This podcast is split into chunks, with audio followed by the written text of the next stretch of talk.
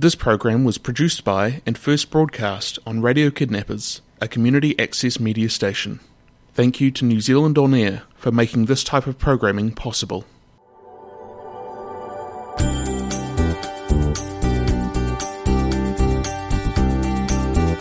Welcome again to Ko Wai Koe.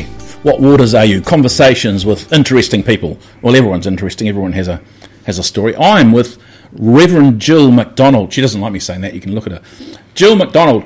And I've got to tell you a story because she's an amazing person and she's actually got a write up in Bay Buzz.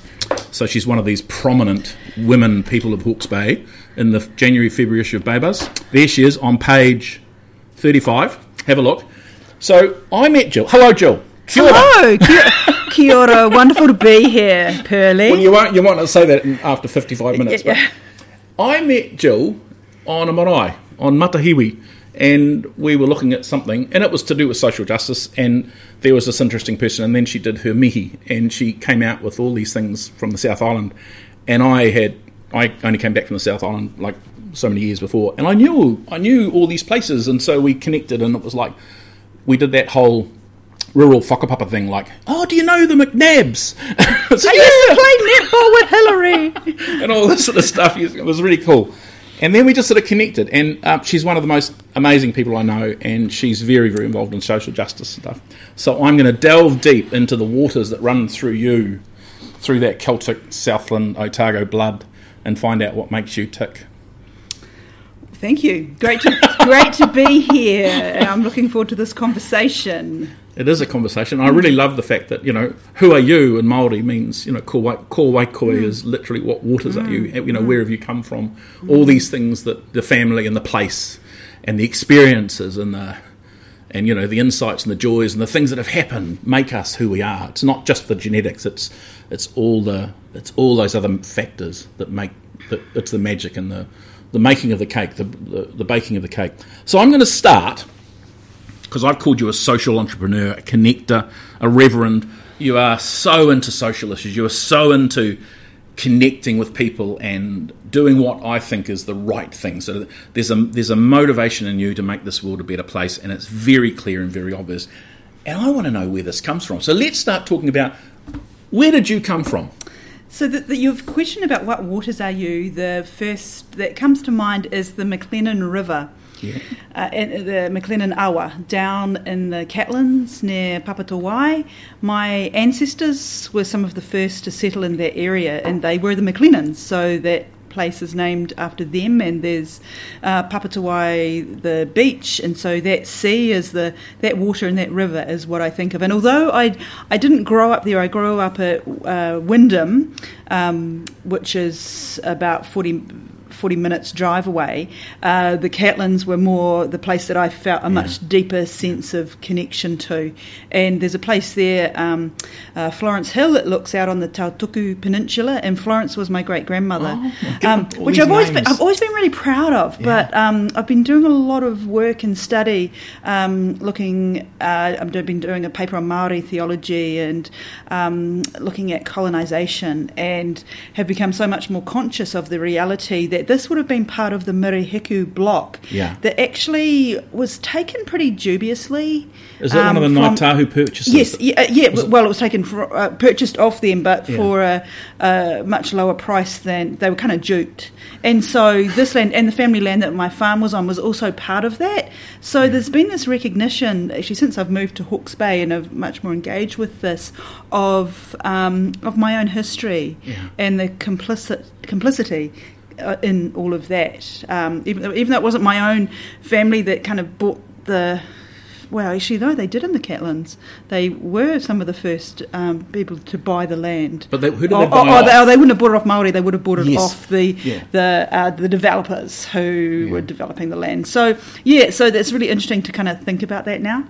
That it is fascinating because you you know you hear stories about because I had I've got family that's Sterlings and um, in North Canterbury and they talk about the same things. There was a, a so-called gentleman's agreement, you know, agreement between uh, um, two people that oh you won't include the particular rivers or the food-bearing places, and yet they then they were gone. So there was a yeah yeah yeah no no good as gold, and then it was it was taken from them. So this place because the Catlins. I mean, you you you call yourself a Southlander sometimes because Wyndham, Yes. and yet the Catlins is south of Otago. Correct.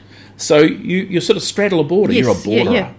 Yeah, and, and and that that's a route that we we travel. Actually, no, some of the Catlins is in Southland. Further down. Yeah, yeah, yeah, yeah, in. Waikawa and Yeah, things. Yeah, where and- my sister now yeah. lives. Um, Curio Bay is Yeah. Southland, isn't it? Yeah, Yeah, further, yeah. further south. Tahakopa. Yeah, is- Otago, but that's where our farm was Yeah. actually.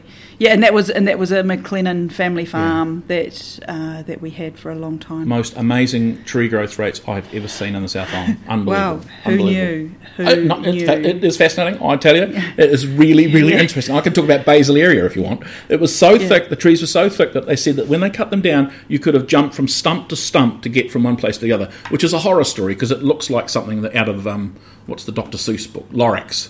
But it's like it says it's an it was an incredible forest until they cut it down. so that's Papatowai. That, that's um, the Kahatopa. Uh, pa, pa, Tahakopa. Tahakopa. Tahakopa. So, Yeah, yeah. So you you straddle these two places. So you call yourself a Southlander or a, or a Oh, uh, oh, um, yeah, yeah. I say I'm a Southlander, but then I'd say that I'm from the Catlins as well. Like, Yeah. I, I don't know. I'm from both. You know, you don't. It's not a um, either or thing. there's a hill between as yeah, well. there's a hill, and, and I travel that road all the time. You Yeah. know, it's the it's the road I, I grew up on. Actually, I was thinking about that when Meatloaf died at the weekend, and remembering, um, you know, spending you know my teenage years listening to Meatloaf. Um, Two out of three ain't yeah, bad. Yeah, yeah, yeah. More like Paradise by the Dashboard Light. oh my god. So ta- okay, so you came from a farm. Yeah, I grew up on a Talk about farm. I grew up on a farm. Um, uh, yeah, a beautiful farm that um, when you look up from the Southland Plains, you see it from everywhere in Southland. Um, lots of bush on it, and there was a there was a sawmill on it. There was a flax yeah. mill on it. Um, yeah, a place where uh, many uh, pieces of pounamu have been found. Oh, um, really? They think it was Maori were walking through. And a great story. My father was riding a, his horse as he as he did, and he heard his the horse's hoof clip a stone, and he recognised it was a different sound. And he looked up, and there was this yeah pounamu um, adze. Wow. Have you still got it? Yeah, we do. Anything Yeah. that was kind of found before the 1970s Yeah. or something you could keep. So we do still have those ones. Yeah, well, there's actually on- in the East Coast as well. There were the Spencers who were neighbours of ours, and they had lots and lots of things. And there were lots of stories that went on through that country as well. Yeah, and It's there was lots of um, yeah, there was uh, hangi pits as well on our farm. yeah. Um, yeah. yeah, and a moa bone was found. Yeah. Yeah, So this is um, you would have been on the crest then. That farm would have been on the crest between um, the Catlins Yes. through into Yeah, yeah. so up Yeah. high, Up, yeah.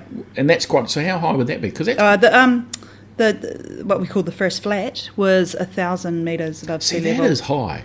yeah, That so is it would get yeah, it would get a lot of snow. So, and my grandfather used to say that if it got, if you got, um, if snow lasted up there for more than a week, it meant it would snow again within two weeks, and that's Yeah. what happens. That's what happens. yeah, yeah, it's interesting. Yeah. Well, you know, what we used to get snow from 450 meters. You you saw, you know, lots of areas that we had we got what we had trees Mm. Yeah. wiped out with snow at 450 Yeah. meters. So 1,000. Yeah, and that was only there was it went higher than that. That was Yeah. just one paddock. I remember. That is that is um, you don't you don't want to be mustering in the middle of winter in a wind in a wind there. That would be freezing. You're tough though. Yeah, yeah. You just I was more. I, I was less the farm girl. I was more. I was. One, I'm one of six six kids, Mm. and all of the others are farmers. And um, although I did my bit of rousing and tailing and that kind of thing, I was more. We call it of- up here. Uh, yeah, yeah, I know, and that's wrong. and um, yeah, so I used to often just stay inside and help mum. Yeah, because- it's like we don't have we don't have cribs. We have baches. Yeah, yeah, whatever. whatever. all that sort of stuff.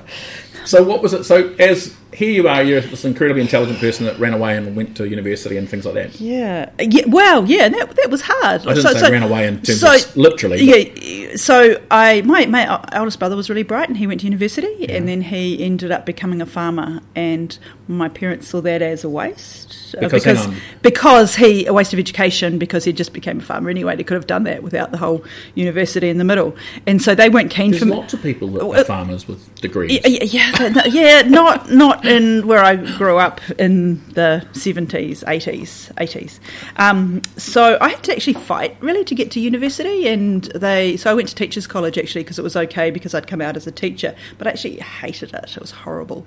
So Is I this a female versus male thing? Is it like a? Oh, is it like was there was there pressure for you being a female, a girl on the from the farm? Oh no, no, because my eldest sister, um, she's a farmer. She actually farms it now. She farms the home place. So Yeah. no, it wasn't so much that. Um, just it wasn't part of my parents' experience, and they didn't get it. So I um, I fought to go there. But I think, but looking back, I, I also want to probably say about um, what I really value about my family is the real down to earthness. Yeah. Um, while many kind of Southland farmers would be you know, there was a lot that would have a, their crib in Wanaka and their boat and that kind of thing. Mum that means bach. Mum and Dad would never like that, and Yeah. our family friends were all um, freezing workers and um, possum hunters. Yeah. And um, you know, Dad was the he was the president of the Southland Possum Skinning Committee because there was a, a short period of a few years where possum skinning was a sport. I never knew that. And there was this family, the Gutzel family. There was a couple of guys within that that could skin a possum in nine seconds. oh my god, It's amazing. So yeah, and and, um, and then actually then later they got into wood chopping. It was a lot of the same people actually, and they had these they have these medley tournaments where that included um, all these different types of wood chopping as well as skinning a possum and throwing an axe. And yeah, it was great. See, this is like you talk about community, the convivial arts. They talk about you know people doing things together, like whether it's Mm. Yeah. um, you know harvesting. Well, we harvested hay or doing docking together. You know, people would come Ye- in. yeah. She rolled her eyes, and and that sort of thing. But that, and people say, oh, those convivial things, those things that you do in the country, because well, not just in the country, it's not true. I mean, people people weave flax together. People do. Mm. Um, you know, we th- lots of, and, and yet is that something that you think we've lost? Yes. Yes, I think absolutely. Like you know, I think of growing up actually, and when we were down in the Catlins, we would um, we'd spend lots of time with neighbours, going down to uh, collect paua Yeah, and yeah. mussels and have barbecues together. Um, and yeah, oh gosh, it's, it sounds really old when I'm saying oh, life was much simpler then.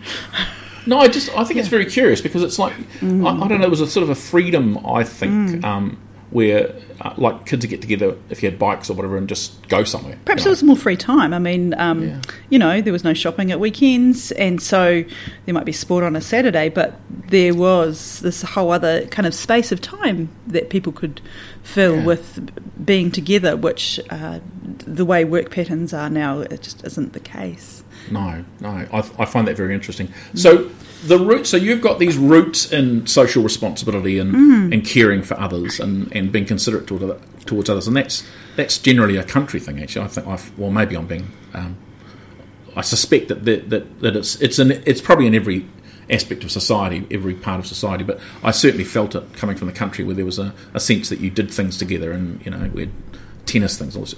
But but you you took that and went much further. So let's talk about what. So you went to teachers' college, didn't like it, left in six weeks. Then what? Oh, then I switched to. Um, I was already doing a couple of papers, which you do through Teachers College. So I just switched to another, took on another paper and did a BA. So I ended up majoring in education with a BA. I did like guidance and counselling type papers. Yeah. This is in, in Dunedin, the yeah, great Otago. Otago University, which is just a superb place. It's a magic place. And you lived that Otago student Of lifestyle course. Oh, yeah, loved to the it. full.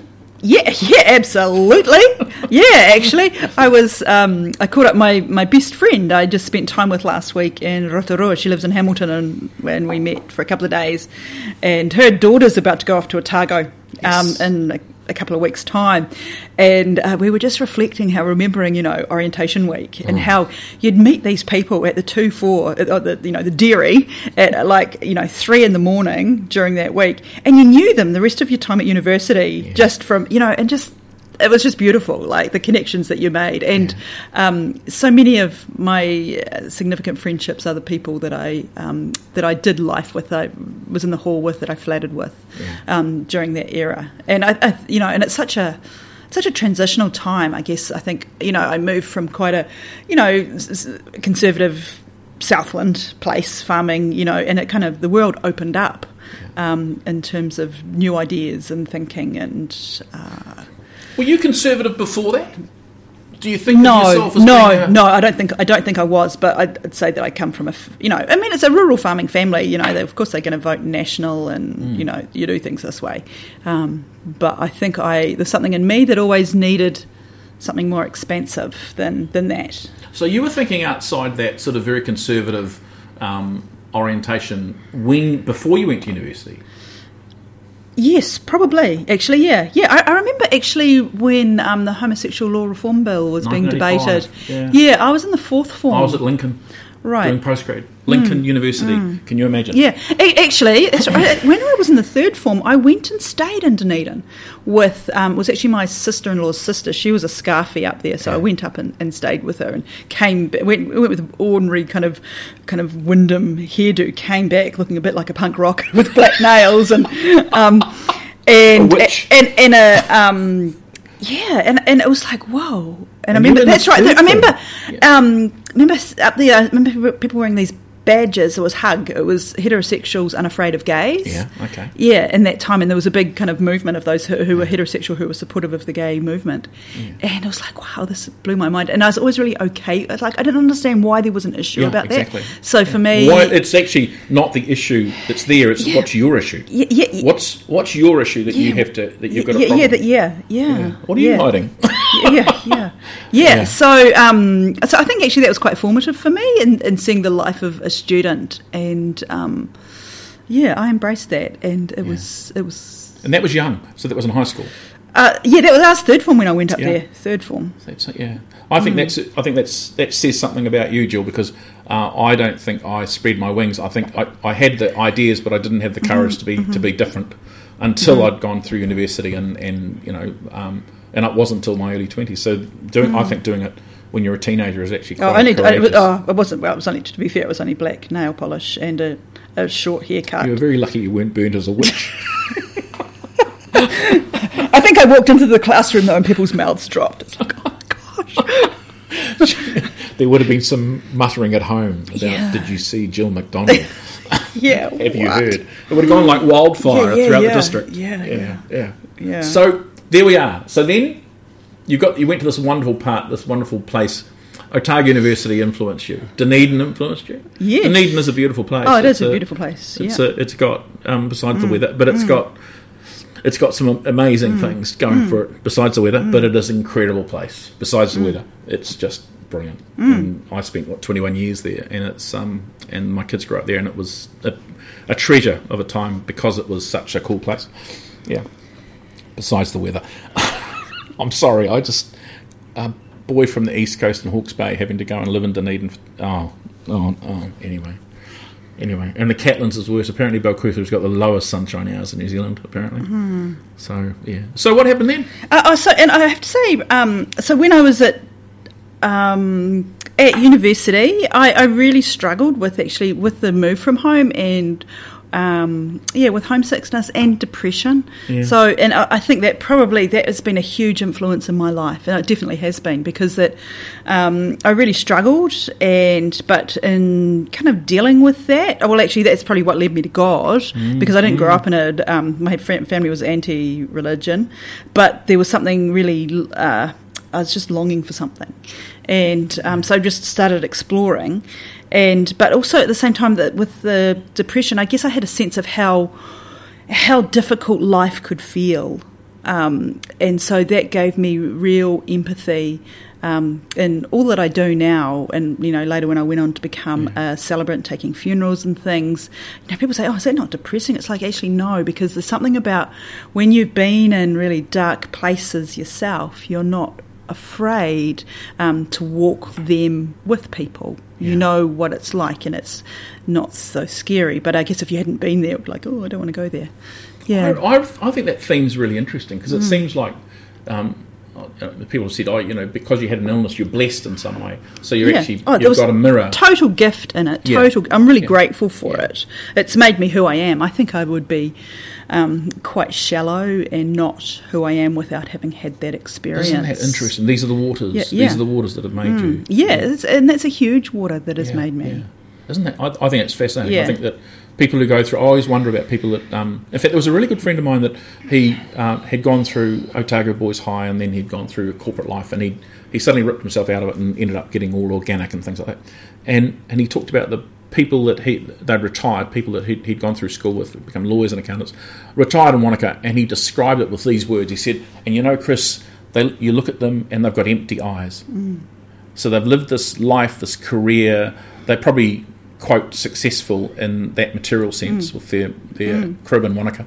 uh, and their retirement in the golf. Mm. But he said they had empty eyes, and I always remember that phrase because it, you know. I, I, I went on to then work for Presbyterian Support Otago, um, managing the Buddy program, which is was a befriending program for at-risk children, where we matched with them with adult volunteers, and we had a really intensive. Um, uh, selection process to make sure people were safe and got to yeah got to know them really well and had some really serious questions we asked them in the interviews that we did and and I, I would find that actually it was the people who had had difficult stuff happen to them yeah. that were much more interesting than than those and we had, we had a lot of students who were great you know young people who had actually had really easy but great lives and they were they were great, but less interesting for me yeah. because it's the ones that had the tough stuff and were much more insightful. So some, are, in, some, in yeah. some ways, some people are. Well, it doesn't feel at the time. I guess we all have our, our different journeys, um, but yeah, uh, I mean, some people don't get get to experience that until they're you know much later in life, and then they and it gives you so much. Yeah, and then they can't reflect on somebody else that's had a, a tough time mm, um, or yeah. they assume it's yeah, choice yeah. or yeah, yeah. or things like that. Yeah, yeah. Mm. I think these insights mm. are the things that make us. So This is part of your journey because you made this huge journey into the church. Yes, yes. And that so, is a huge journey. Oh, it is. Yeah, I can't believe. I still sometimes think, "Whoa, whoa! I'm a Presbyterian minister. Where did that come from?" The um, first female Presbyterian minister for St Andrews and Hastings in 2017, which seems so late to be the first woman of something here. But anyway, yeah. So I. Um, Oh, so in my so I, with the buddy program job, I worked for Presbyterian Support Otago, yeah. and my boss was a minister, and there was a number of other ministers on staff, and I was um, uh, getting, you know, I, was, I, had been exploring faith, and uh, basically, oh, oh, yeah, I had a dream that took me to a church, um, and but what I found was that uh, that Christian faith was so, a, a, key part of it was social justice, that mm. God longed for the flourishing of all people. Yeah. And so I came to faith understanding that really strongly. And then I ended up um, after I uh, turned 30, I went off overseas. Um, I had a year working in Ireland, and then I went to Iona, the Iona community in Scotland, as a volunteer, and then later for a year where I was on the resident group. And there, uh, they're a community that too is very steeped in social justice. Um, this is before you're ordained. Oh gosh, yeah, yeah. way before. This is where, so it was actually when I was a volunteer uh, at Iona um, in 2004 that I experienced God's call. And, and, one of the things was I there was a whole lot of other people from all around the world who were volunteering at the same time. A lot of women about my age. I was 30 yeah, then, yeah. Um, and they were ministers or were training to be ministers, and they were cool. Yeah.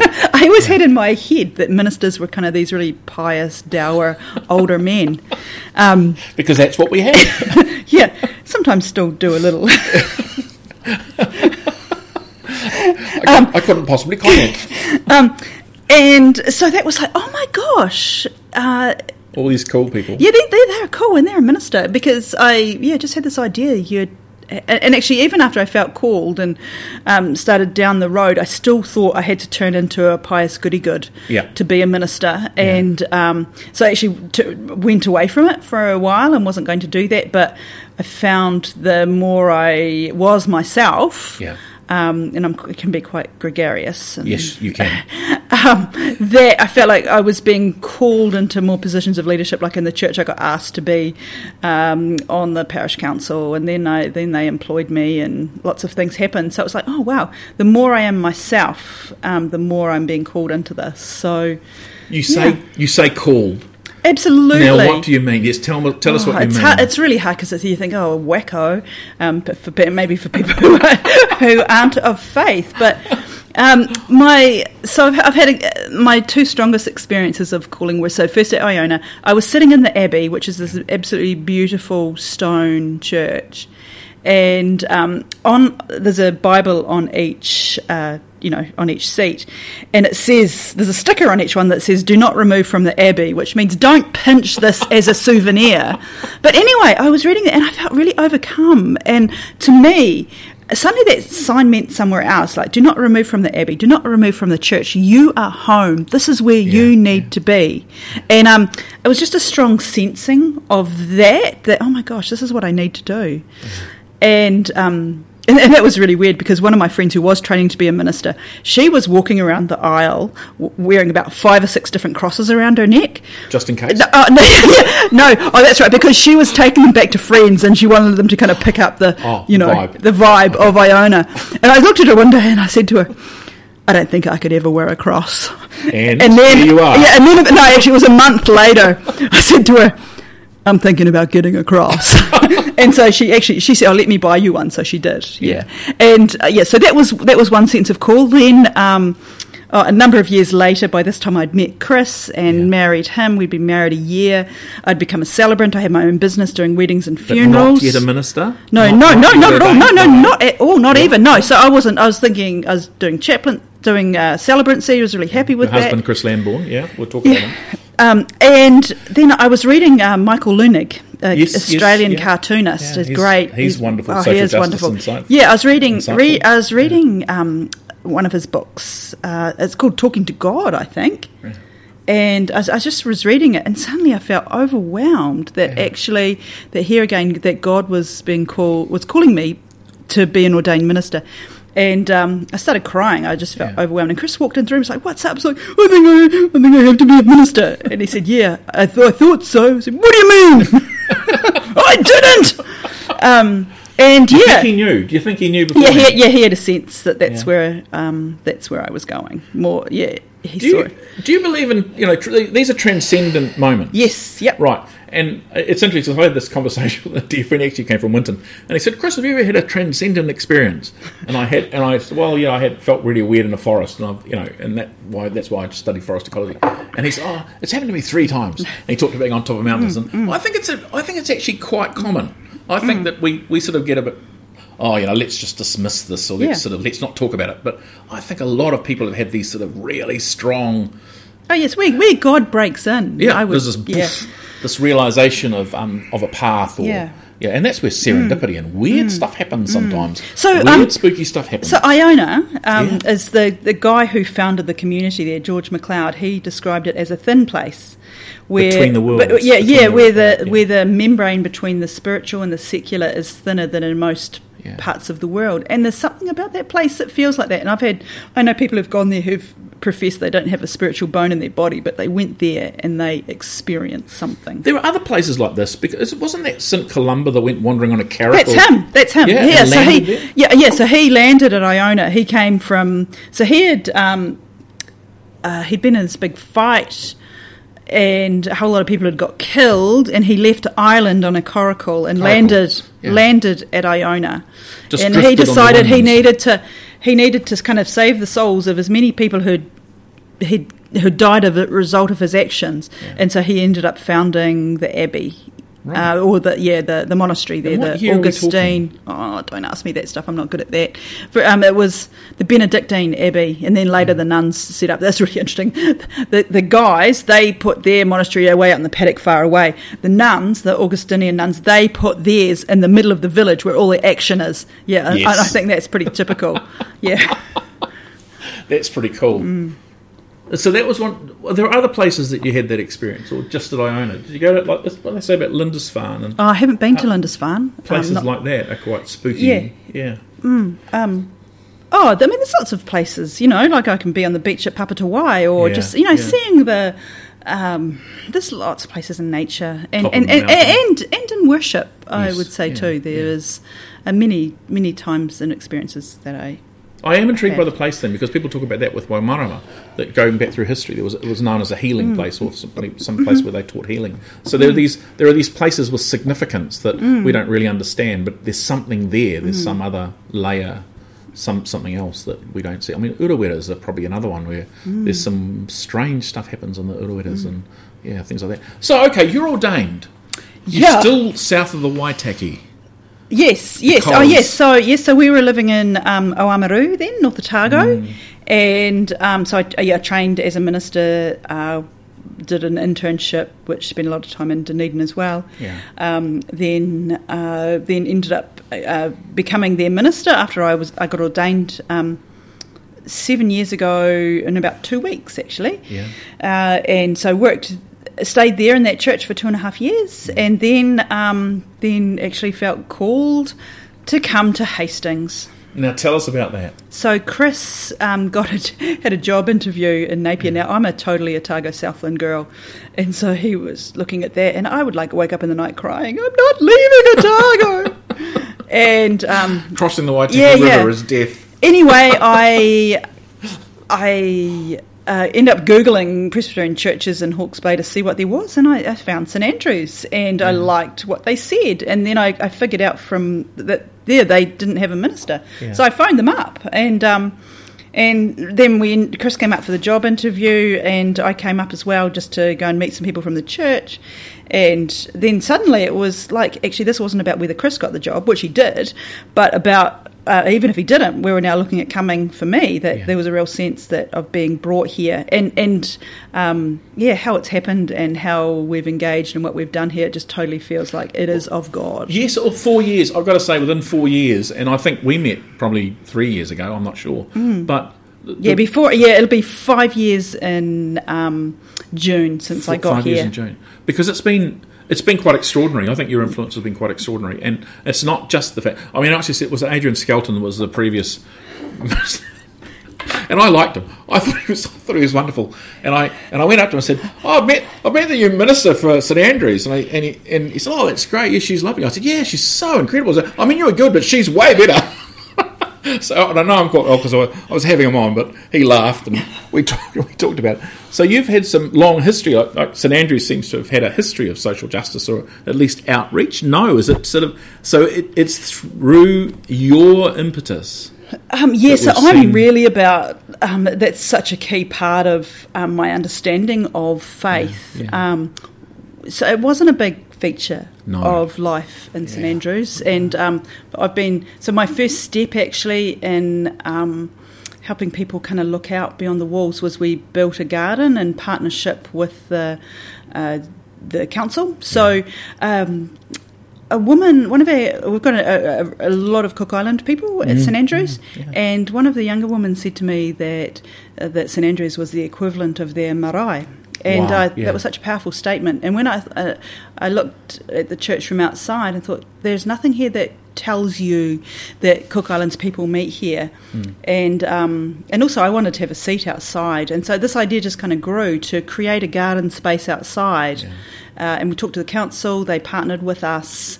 And so we created this beautiful space. Um, so seating in the shape of a vaka or waka, Yeah. um, which journeys to and from the cross, and um, the beautiful uh, uh, thing over to keep the sun off. Um, Oh, I don't know. Yeah, yeah, yeah, yeah, yeah. So uh, shade, shade cloth, shade cloth. Uh, so we put that up and, and put um, tivaivai, uh, image of tivaivai, which is Cook Island uh, embroidery, Yeah. uh, patchwork, and put that up there. And, and um, so, and lots of Pacifica flora. So we planted all gardening is Pacifica, and um, and it's wonderful. And uh, actually, after churches, particularly the Cook Islands people who will sit out in that Yes, that, yes, yes. uh, that space, and so, but also it's it's a place because a lot of people aren't comfortable with church now. They're not comfortable with going into that space. It's kind of it hasn't been part of their experience. So this is the space in between where we go out. And, and and I've had so many wonderful conversations with random people who just happen to have been sitting on those seats out there. So this was a so doing the garden was kind of a, the first sort of look beginning to look out into the community. Yeah, and I think actually it's fair to say like St Andrews was was wanted to do something but just didn't really know how to go about it. And um, I I'm kind of um, yeah I just get out there and do it. Yes, you do. I, Yeah, I do. yeah. But it's it's different. It's it's like you know when you th- when I think of a church, it's often the thing you went on Sunday, Mm. um, and it's formal. You're dressed. You, you're in the best dress, and you go in, and it's very formal, and it's not a place to mingle. Mm-hmm. It's not like that whole idea of Marae where you go and there's lots of community doing stuff all the time. Mm. So that what you've essentially done, you, it's not just out to the community. You've actually brought community back to, into the church, and like come and come and have a seat, seat, cup of tea. Who knows? Mm-hmm. Yeah, let, let's build relationships. Let's connect. yeah. Yeah. So is that is that is that I mean, is that new? It feels new. It feels No, no, no. I'd say that's how it's meant to be. right. So when, yeah. if you go back through history to the parishes of 300 years ago, um, are you? Do you think what what's because I don't know. It, it, you, you're brought up in the 60s and whatever, and you think of um, church as being some dry thing you have to go to on Sunday, and then you try to get out of it. You know, and and yet you what you're doing is you're you're transforming it. So what are the Oh, it's not. No, it's not me. It's uh, well, I would say it was the Holy Spirit It's doing trans- it. And, and actually, I'd say I wouldn't go back 300 years ago. I'd go back to um, the third, fourth century when Constantine Oh. um, took over. Uh, Well, actually, because the church was on the fringes very much, and it was, um, you know, they it wasn't allowed. They met in secret, but then Constantine, for various reasons, decided to to make the church a state church. This is the emperor, the Roman yeah, emperor. yeah, yeah, and uh, and built, and, and one of the reasons was that it, they had they were well organised and it allowed um, better communication and, and lots of things like that. Um, but suddenly, when he it, built the big buildings, it, it changed it Yeah. from the more simple. Uh, relational way that it was, where of you know because um, I didn't expect this to be so kind of faith focused this conversation, but but, but that It's you know, where the waters have That's right, because Jesus was all about. Um, uh, yeah, trying to um, take away the systems that oppressed people. Yeah. Yeah, and, and then you've got so Constantine was part of the, The oppression? He was the one of the oppressors. Yeah. So there was something that happened then, and I think in some ways where so the the, the institutional church is really um, you know diminishing from what it was, but I think it's quite an exciting time because we're seeing um, different ways of being and doing things rising up. Maybe this is the time because it was a, interesting. I was listening to an interview just coming here, and he was talking about you know what has COVID, what has COVID meant for how we look at the world? Because every pandemic in the world has actually changed us. And the guy was saying, he said, "Oh, no question, connection." The realization that um, that we are that we are one, that we are connected. And he said, and the role of the state, like you know, it's all private, private, and individual, individual. And now he said, no, that's all that's been challenged, big, you know, big time. So is this the time? Is this the time of maybe rising community? I don't know. I'm not. I'm So so um, the church uh, has been reformed every five hundred years. oh wow. Yeah, so it's it's it's um, just over five. I think it's like five hundred and four years since um, since the Reformation. Yeah. So you think there's going to be so, another one? oh, so we, we are in the midst of um, of reforming, and actually, the, the Presbyterian Church we say that we are reformed and reforming. We're always Wow. always trying to, to Yeah, change. That's a big And- call. So explain this to me. So if you what uh, can you define the Reformation of 500 years ago, and what what's what happened then? What happens? What's happened now? What do you think's happening now? I don't know. There's something going on. Yeah. There, I think there's a wonderful. Um, there's a lot of stuff coming from the from um, the Te Ao Maori world. yeah. Uh, I, th- I guess I've been, just been doing a Maori theology paper, and um, I've read this wonderful book from uh, Jay Ruka, who talks about uh, how Maori engage with the gospel, and um, and I think it, it really fits in terms of the com- communality and the relational way of Manaki Yeah, tanga, manaki tanga, mana- exactly, all of that. Tanga, Yeah, yeah, yeah. yeah. Kaitiaki Yeah. tanga. and, and Yeah. care for the environment Yeah, of yeah. actually, um, yeah, really nurturing the environment. and that you are And- of it. And that's the thing that I, I mean, I go on about, you know, Bacon and Descartes, you know, dualisms, you know, you're made separate. So you pull something to bits and put it in a box and, and isolate. Mm, That's and, right. Yeah, and, and that's moved holistic. right through our, our society, Western, Western modern society for Mm. 400 years, um, which has made a life a machine. And, and yet now it's all, it's all, I think there's there's big changes within some of those philosophical things as well. Um, indigenous philosophy is really on the rise. So is eco-feminine philosophy, looking at nurture, care, love. It's not just rational order, control, things like that. So you came here, and I want to talk about some of the initiatives you've done because I met you, and we were on a marae looking at. Um, it was a quite poignant um, situation where there'd been there were young women who were who had there was abuse and suffering, and they were they were speaking what had happened, and I remember it was really heartfelt because there was somebody that oh, I'm not ready to speak, and they, they sat back, and we all we were there just to I don't know why I was there, but we were. And um, you were involved in something like that, looking at the care of the community and trying to build from the base. What else have we done? What else have you done? Um, because your name's everywhere. I don't, know if it's everywhere. You're in the look. You're in the magazine. Oh, so so um, yeah, the solar farm that's been really key. So um, Chris, my husband, had worked in the electrical industry, and he came up with the idea. He figured that actually solar was becoming, the prices were coming down for solar panels, and we are getting to the stage that it was becoming viable. That we could. this is practical. Sorry, go on. Yeah, and he was, you know, hear, hearing my stories about some of the poverty we were seeing, and actually moving here Yeah, um, yeah. was a real shock to us of of seeing um, of seeing the huge divide between the rich and the poor in Hawke's Bay, and that it was often along ethnicity lines. Actually, um, it was just yeah. Really, really hard. And so, what what can we do? And so, uh, he came up with this idea that if we build solar farms to give a, solar farm to give uh, cheap electricity to low income whānau. And so then I um, I took this idea and did a Pecha Kucha presentation on it, uh, where I uh, talked. To, it's where you've got 20 slides, 20 seconds per slide to tell your story. And so I got introduced as, you know, the Reverend Jill McDonald. And so I got up there and said, and had a big picture of Jesus, sort of, um, yeah, on the on the screen. I said, I'd be probably all feeling pretty anxious right now, thinking I'm going to talk about Jesus, when actually I'm going to talk about physics and economics. and now you're probably thinking, you know what, give me Jesus.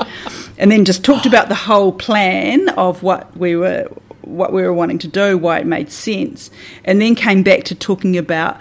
Um, you might think it's weird. Why are we, as a church, looking at No, I think it's a saving at saving question. electricity rather than saving souls? And I, and I then I talked about um, Arnold Nordmeyer, Yeah, yeah. who um, was a Presbyterian minister who in Kurow in North Otago, who sat round the table with the GP and the headmaster in the Depression time when lots of um, families were coming there looking for work on the dams. The dams were being built, and they were just horrified by the poverty they were seeing and wanted to. They applied Christian ethics to to undo something, and Do that something. came up with the backbones of New Zealand's welfare state. Yeah. So it was like, oh my gosh. So so anyway, so I did this presentation and it was incredible. Like people just stopped and applauded in the middle of it. And it just threw my timings completely. um, but it was so well received, and then I got to do it again because they chose the best ten about I don't know a year later, and um, and and I people were really hungry for this, and I thought huh, that's because what I we worked re- Chris and I worked really hard on creating the presentation and realized actually it was actually a sermon. It was a mini sermon, Yeah, but yeah. people engaged with it, and it was like people are hungry for this. Yeah. And I kept meeting people in Hawke's Bay who were really interested in social justice. But I knew would never look at the church as a place to um, live that out and um, and that's when I started thinking because we used to go to the common room for a beer Yeah, sometimes. yeah. I thought, gosh, that'd be really cool to do something there. And so I went and had a chat to Gerard. Um, and said, "Look, looking at doing this," and he said, "Look, I'm an atheist, but this sounds fantastic." and he's been so supportive, and so I just started this thing where I interviewed somebody about social justice. Actually, and the reason that that came, another reason that nothing that added into making that happen was I'd heard Chester Borrows um, being interviewed by Jesse Mulligan on national radio. And um, he was talking about his three favourite books, and one was the Bible. And then he, Jesse didn't know what to do with that. it was really funny. Um, How and he- unusual for Jesse. Never mind. Stop it. You're like my husband. He hates Jesse. um, so, Let me yeah, introduce you to Thomas next time you're at home. so, um, oh, now I've lost my train of So, thought. yeah, Je- Yeah, Chester yeah. Borrows Oh, yeah, yes, I talked about yeah, and he just talked about how he was inspired by Jesus as a social revolutionary. Yeah. Um, and you know, Chester does lots of stuff in prison reform, and and and when I heard that, I thought, oh my gosh, here we have somebody a leader in our society, somebody who's National really well, Party. res- yeah, National Party. I Yeah. know. Know. Uh, oh no, the National yeah, Party used to have yeah. really good people. They they used to have compassionate conservatives. I mean, Bolger, you've got to say, as a as a person who cares. You know, Mm. you know that's an aside, but yeah, you know, um, Brian Talboys, Winton, he's a good guy. I'm from Wyndham. You know that. Well, not- yeah, I you know, but t- he was from okay, Winton. I know some people sometimes get that mixed I up. do not. I, always, I know yeah, okay. east and west from south. Okay, good. Uh, so yeah, so then so then I started the Common Good. Yeah. Um, at, so at the Common Room Bar, where I interview somebody about an issue of social justice um, with an audience, um, and and people who would come because they're interested in making the community a better place, and we just explore how we might do that. So so that's been um, that's been really good, and I've interviewed like Glenn Colquhoun, um, Chester Borrows, Charles amazing. Waldegrave. Yeah, um, yeah. yeah, and local people doing some really awesome things like um, Sandy Speeden and Sue Haldane, who work for Growing Through Grief. Um, And yeah. that um, that nun. Oh. Rocio Figueroa. Yeah, she, was amazing woman. Mm. Peru. She was an incredible woman. Yeah, she's she yeah, wonderful woman. Yeah. This is a, so it's a shame because the pandemic to some to some extent has Mm. put the kibosh on some of these these meets, um, and they were amazing. Thank you. And they will continue, but will- um, I'm pleased to yeah, hear. oh, But absolutely. When they when we when we're uh, you know when things calm down as they may in Mm, a year or whatever, but um, but they have been an inspiration, they've, and they've been I think really well received, and, and people look forward to them Yeah, massively. I guess um, we want to be really clear though. We don't want them just to be for entertainment value. Like Oh, we, we want to really no. encourage Yeah. people to, I guess, find their own passion and do their own thing. Because we we can't. The government's not going to make community better. We need to do Yeah. that Yeah, ourselves. Yeah. It, it's interesting because it raises they raise questions and ideas, Mm. and just being exposed to ideas and then the questions that come, you know, um, and that dynamism Mm. Yeah. that happens through that sort of um, Yeah. when you get a group of people, Yeah, interested and it was uh, together. so we we got to do one at the end of last year. Which um, so actually going back to the solar farm idea, we received um, four hundred grand from the government last year. Um, Yeah. Not for a solar farm yet, but to put solar panels on the homes of of um, The Maori. homes, yeah, yeah. yeah. Um, and so we, we we did that, which was great. And the whole thing was based on manaakitanga. Mm. And we would go to a home, and the Pakeha way would be to just like get up on the roof and put the Yeah. panels on. But um, we did it the Te Ao Māori way. We, we began with karakia, with korero, with um, with waiata, and then we all had breakfast together. Yeah. And um, the beautiful connecting um, and talking and sharing the vision of why we were doing this and why this mattered was incredible. And um, so what it did was build momentum. And so um, Greener Solutions was the solar installation company we worked with, and they and they just it's been a highlight for them as well. That um, often they're going into the homes of rich people who can afford solar panels, and they don't even see the people who own the home. They're just kind of given the instructions, put this up. But here, you know, just totally embraced, Yeah. and it's just seeing the totally different demographic, Yeah. Mm. dealing with a totally different different demographic. Yeah. Yeah, and so um, and that was good. It helped build momentum, and we're just um, waiting to hear from the government um, any day now um, about whether we've got funding to put some solar farms in around the country. You know that if the, the effective thing about um, uh, like I've seen that when you talk about the Pākehā way, so everybody moves, moves into a hall and there's someone stands on the podium and they're they're on you know they're, they're on a stage four foot, then they stand on the podium and hit hide behind the podium and, and speak down at. Uh, and everybody folds their arms and leans back, and they're not happy. There's no embracing, and there's and there's um, there's just tension. You can just see it, and I've seen that. And then this very same issue in Southland actually, where um, they said, no, no, don't do that, and they, they actually argued for that that whole Manaakitanga approach. No, no, for God's sake, put food and drink on, let people mingle, and don't have just have circles. Do not have stages and platforms and ups and downs, and ask questions. Don't tell you know what this is what we're going to do in your suit, your Armani suit with your Gucci shoes. And um, this chap Ernie New, who was the big planner from Gore, he was based in Invercargill, um, said that people started coming up to him pretty soon and saying, "This guy's not too bad. He plays bowls."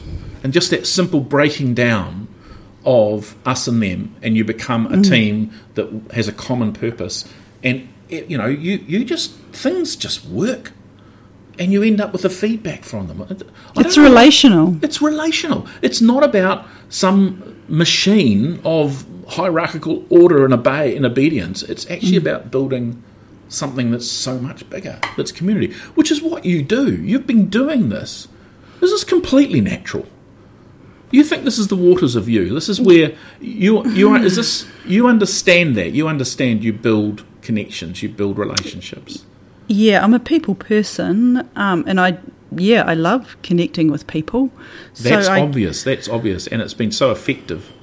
yeah. So effective. Yeah, But I guess, seems- and but, and also like I, the other thing is I didn't grow up in the church, and um, And I, You think I that's a thought, yeah, absolutely, yeah. And and I remember how it's like, oh, they're religious. Hierarchy, podiums, all All that. that. So it was just weird. No, well, the whole thing was just really weird. Yeah. And so I know what it's like to be on the outside and how weird it seems. So I guess I can kind of look at that. You were the person on the other side. Um, Yeah, Um, yeah. Like, what are they doing? Yeah, What are yeah. those rituals? What is that about? Why do they say that? Why do Yeah. they do that? Yeah, Yeah. I think that's Hmm. intriguing. How do you juggle all this? I don't know. I mean, I'm, you know, I, I don't know. Like some of this, I feel like I'm in a really thriving season in my life where um, there is so much. I, yeah, that there is lots happening, uh, but sometimes it feels a bit overwhelming. I and, can um, imagine. I can imagine. yeah. And you'll and the and the experience I've seen I've seen it before where because you're such a magnet for community consciousness and for things happening, then the phone rings. And you're asked to do more and more, or to be connected more and more. Are you finding that? Are you finding there's a, there's more more demand on you, or Um, yeah, there's certainly, uh, but then that means you have to give some things up and think carefully about when I take things on. Um, but there is a lot going on at the moment, to be fair. is And I- there, yeah. is there too much? You need a I'm about to go on study leave. Actually, I've got the month of March off Yeah. um, to uh, do some writing, so that will be good. Tell us but, about that. But uh, but also, I want to say that um, Chris is really important. Like we're a real team, Yes, and yeah. um, we do a lot of this stuff together. yeah. and that. Why? Tell me why that's important. Oh, I often joke he's the brains behind the outfit. Um, I, I, he's really bright and able to think really big picture things. And he's, um, I don't know, we work really well together. Yeah. Yeah. There's a there's a everyone needs support. I think the Yeah. support Yeah. The feeling that you're being supported is, um, in fact, you know, you Mm. that, that's a it's a reality, and uh, anybody that's actually sort of living slightly outside the mainstream, whether Mm. it's land use or whatever, you know, you find it, it must be a struggle sometimes because the rest of the church or whatever Mm. is still. Um, Thinking differently, they're still, and so if you are the only one, or Oh no, I'm not. only- No, no. There's lots of um, people that are thinking the same. So you've got. So this is where you Oh, think that there's. Mm-hmm. actually a real change. So what are we talking about in the future? Let's talk about where do you think things are going to go in the next five years for you and for the church and various things. Uh, well, I would love to see um, the common room grow and to really work on building that community. Um, I see that as really significant, uh, and having um, yeah people in the who are in the church being really engaged in some of the activities that we're uh, doing. Um, so there's there's other things I haven't talked about that we're um, looking at as well, like a drop-in centre. Um, uh, in our hall Yeah. um, for people to help build community, and so finding ways for people to live out their faith, and uh, yeah, so they too can be blessed by um, by by the Holy Spirit. By because actually it's when we go and it's when we go often go into the hard places of life um, or the unexpected places that we find that we are blessed. It's the opposite of what you think Yeah. Yeah. we expect that actually it's success and fame, and um, No. but it, that's that will give you the goodies. But actually, you'll probably find that you are much more blessed in uh, by doing the hard stuff. Yeah. Well, there's lots of you know um, cliches or sayings around that. I mean, you know, when, when you go and you know temper you temper yourself through hardship and various things like that. But in your case, you've actually embraced it. You've actually um, you've leapt into some of these places. I mean, not everyone would go to Flaxmere, particularly someone who's a Pākehā from Southland, for instance. I'm, I'm being frank here. I mean, that's a, that's actually a, um, a courageous thing to do. It's something to um, that says something about your faith and humanity as well. Oh, I, well, I, I don't know, like it's natural. Like a lot of our, um, uh, many of our Cook Islands, many of our people at church actually live in Flaxmere, so I just naturally go there, go to It's the Cook Islands natural, Hall and do yeah. and do Yeah. things, and I love it. Yeah. yeah. Yeah. Jill, this has been fantastic. I I do want to find out just what um, the last two minutes, just to say, okay, so where, what other things can we can we find out about Jill? I mean, what do you think? Um, what are, what are some of the things that have that have um, inspired you, or you, or insights that you could draw that we can that we can bring out, like your your relations with humanity? I mean, how do you see humanity? How do you see where we're going to go? Uh, I, I think there's always hope. There's always love. That love is um, essential, and I'd say that that's what we see in Christ. Um, that that I don't know. This, it's hard to put this all into words. Uh, I'm just reminded of like you shall know them by their love. Be, being yeah, showing love um, to others, I think, is the way forward. Yeah. Demonst- de- demonstrating that it's not just a feeling; it's um, living it out. Um, not just engaging, it, doing it. Yeah, doing it. Yeah, uh, yeah. I think that's probably my, my, my mantra. It's not a for a long time. Faith has just been about um, belief, like Yeah, what you think yeah, in your head, yeah. and actually, I don't think that makes much difference. In the end of the day, it's actually how it is manifested in your life, how you demonstrate that through how you treat others. Can That I say? what matters? Can I say, coming to the end of it, uh, my looking at, at you from outside is that if that's the one thing that, that separates you from um, some of the horrors of, quite frankly, people who call themselves from the church, where um, the neoconservatives from the United States, for instance, they, they talk Jesus and they don't walk Jesus at all, and um, they don't they don't they talk love and yet they they walk hate and they walk division and they walk race and they walk all that uh, successful in a monetary sense and you're poor and deserving to be poor, etc. So I see your where you're coming from is is is really inspiring because it's about you doing things. You you don't just have it in your heart. You actually um, you push it out. You take it out to community, and I think you should be really applauded for it. And you, I think you deserve to be in the front cover. To be honest. So, Stop it. anyway, today we've been talking to Reverend Jill McDonald. Um, she is the minister of St Andrew's Church in Hastings, and it's been a pleasure. Thank you very much, Jill. Wonderful to be here. Thanks, Chris.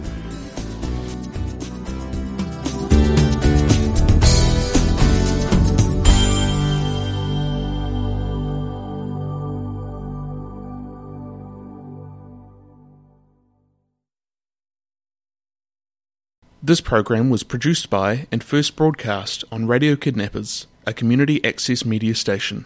Thank you to New Zealand On Air for making this type of programming possible.